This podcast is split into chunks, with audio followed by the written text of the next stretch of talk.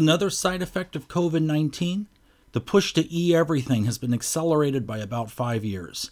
Hi, this is Bill Sickens, host of User Friendly 2.0, Saturday afternoons here on The Answer Portland. Looking at the side effects and some of the things that you might not think of from a pandemic, one of the big ones with this one is a push to e everything. E commerce has ramped up, and we're seeing bankruptcies left and right of brick and mortar stores, something that was already happening but is greatly accelerated.